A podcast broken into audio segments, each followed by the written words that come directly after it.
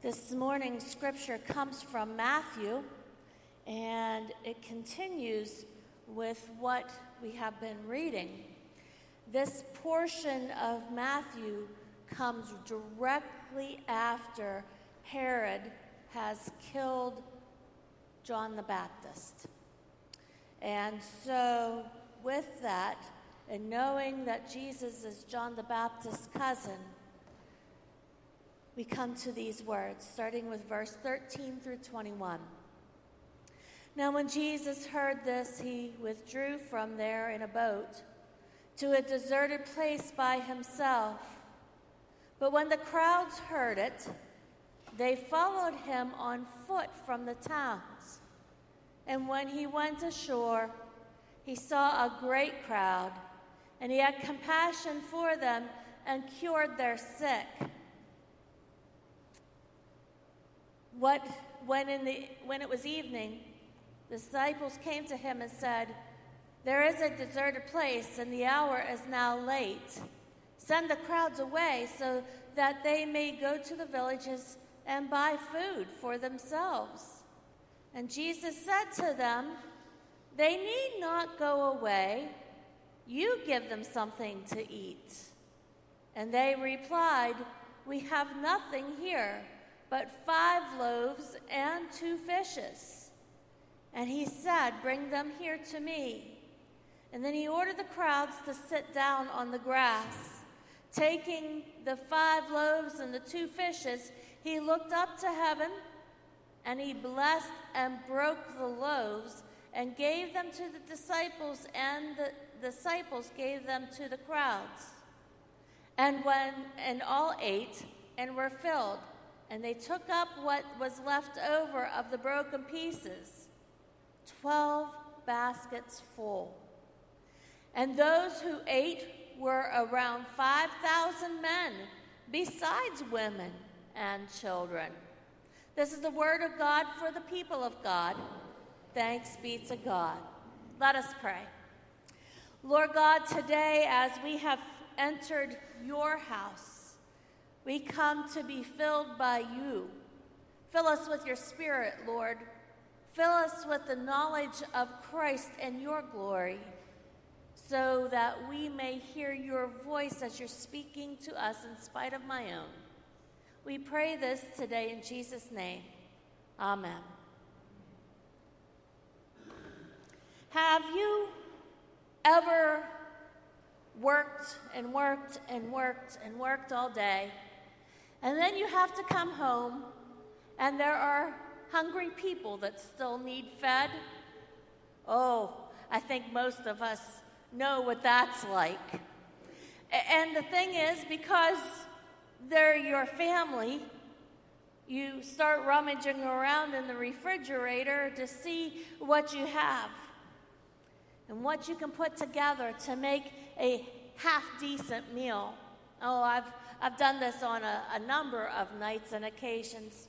Sometimes I wish that the crock pot was always full and when I came home it would just be ready. But alas, it's sometimes not that way.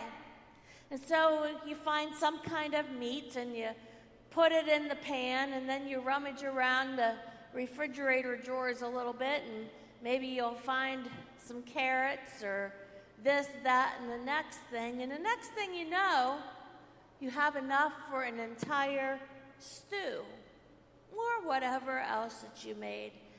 And when it comes time to sit down at the table and be able to talk with one another and share with one another, everybody gets their fill.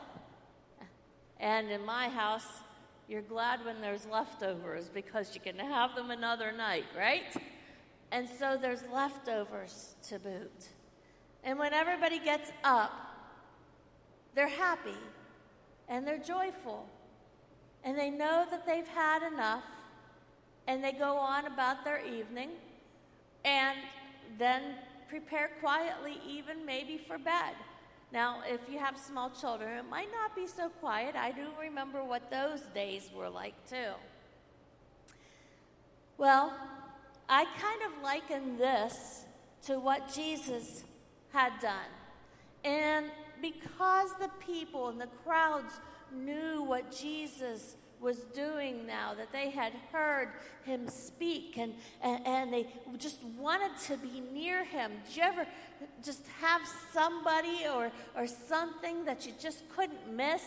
That, that, that you just needed to draw closer to because whatever was going to come from his lips was going to be absolutely wonderful. Well, that's what was happening here. And all, although Jesus is finding himself tired and actually in grief, he had compassion for those who had come to experience the living God. And you say, Experience the living God?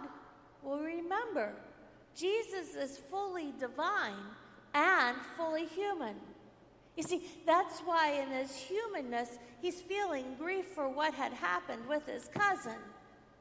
But in his divinity, he's able to take those who were sick, that, that were needing to be put back together again, and, and, and heal them. And so many times when we come here into the sanctuary, maybe, maybe we're feeling the same thing. Have you ever come to church expecting to encounter the living God?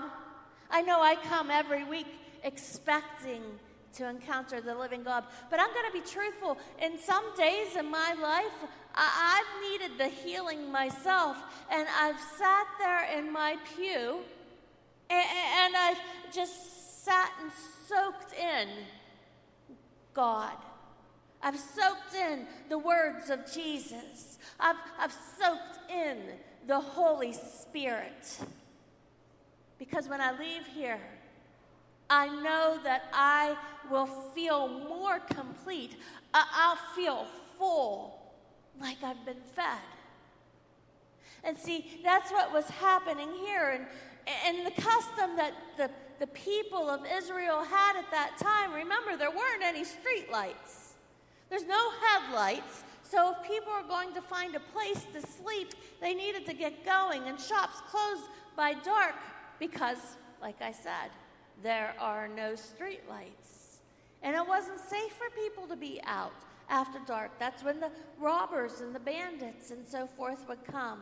But Jesus said to the disciples, You don't have to shoo them away. No, no, no.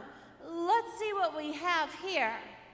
And so he comes up with, in the crowd, there's five loaves and two fishes. Five loaves and two fishes. Well, two fish don't look like they're going to go very far, and neither do five loaves of bread, not for all those thousands of people. And remember, they didn't even count the women and the children that were there, they just said that they were there. But Jesus does something which brings glory to God. You see, every time Jesus does a miracle, it isn't for your sake or mine. It's not for those crowds' sake. What it is, is to bring glory to God. And because of that, their lives are enriched because they can witness the glory of God. Did you know that that's why Jesus and God still do miracles today? It's to bring glory to God, and we're supposed to tell about it. We're supposed to witness about it. We're supposed to tell people what we have seen God doing in the midst of us so that people understand that the living God is still here with us today so that we might feed others. Oh, yes, sometimes it's through here, like we have at the soup kitchen downstairs. And sometimes it's with the senior boxes. And, uh, but, you know, you never know when that's going to be a miracle for that person that day, which feeds them here. And if you've ever worked in either of those, they will be able to tell you that the people who were giving were fed here. You see, that's what Jesus was doing. And so he, he takes these fish and he takes a loaf of bread and he lifts it and looks up to heaven. And he breaks it. And he gives it to those who are around him until everybody is served, just to find out that there are leftovers. Not only have they been fed, but there's enough to feed more. You see, if Jesus didn't, if Jesus quit feeding people right then and there, we wouldn't have the good news, the gospel for today. But look, folks, we're still being fed today. And we're being fed with the body and the blood of Christ. That's why we have communion, so that we can live into our Lord Jesus Christ. That should give you goosebumps.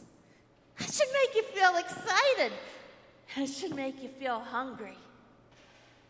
And when you have left this place, I pray that it makes you feel full. Not here, but here. So that when you leave this place today, you go outside and tell others that you have been fed by the Lord Jesus Christ through the power of the Holy Spirit that lives and reigns in each of us today. It lives in us today. See, that's good news, folks. That's the gospel.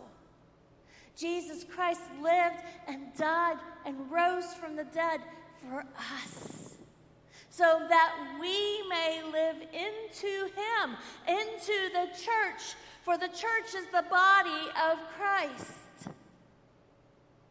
Are you full? Are you still hungry? Are there still mouths to feed? Hmm. Seems like for me that this hunger builds and builds inside that it's not quenchable because I want more of Jesus, just like those crowds did that day. How about you? Let us pray. Lord God, I thank you today that we have the opportunity to live into you, not just by the, the five loaves and the two fish, but in through communion and by serving the people that you have called us to in a time such as this.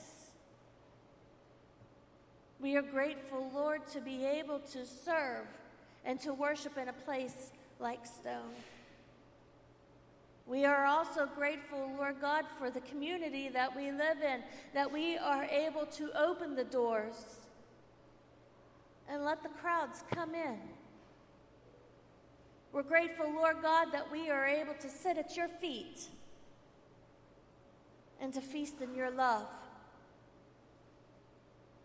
We pray today, Lord, knowing that you, you are here today. Praise Jesus in his name. Amen.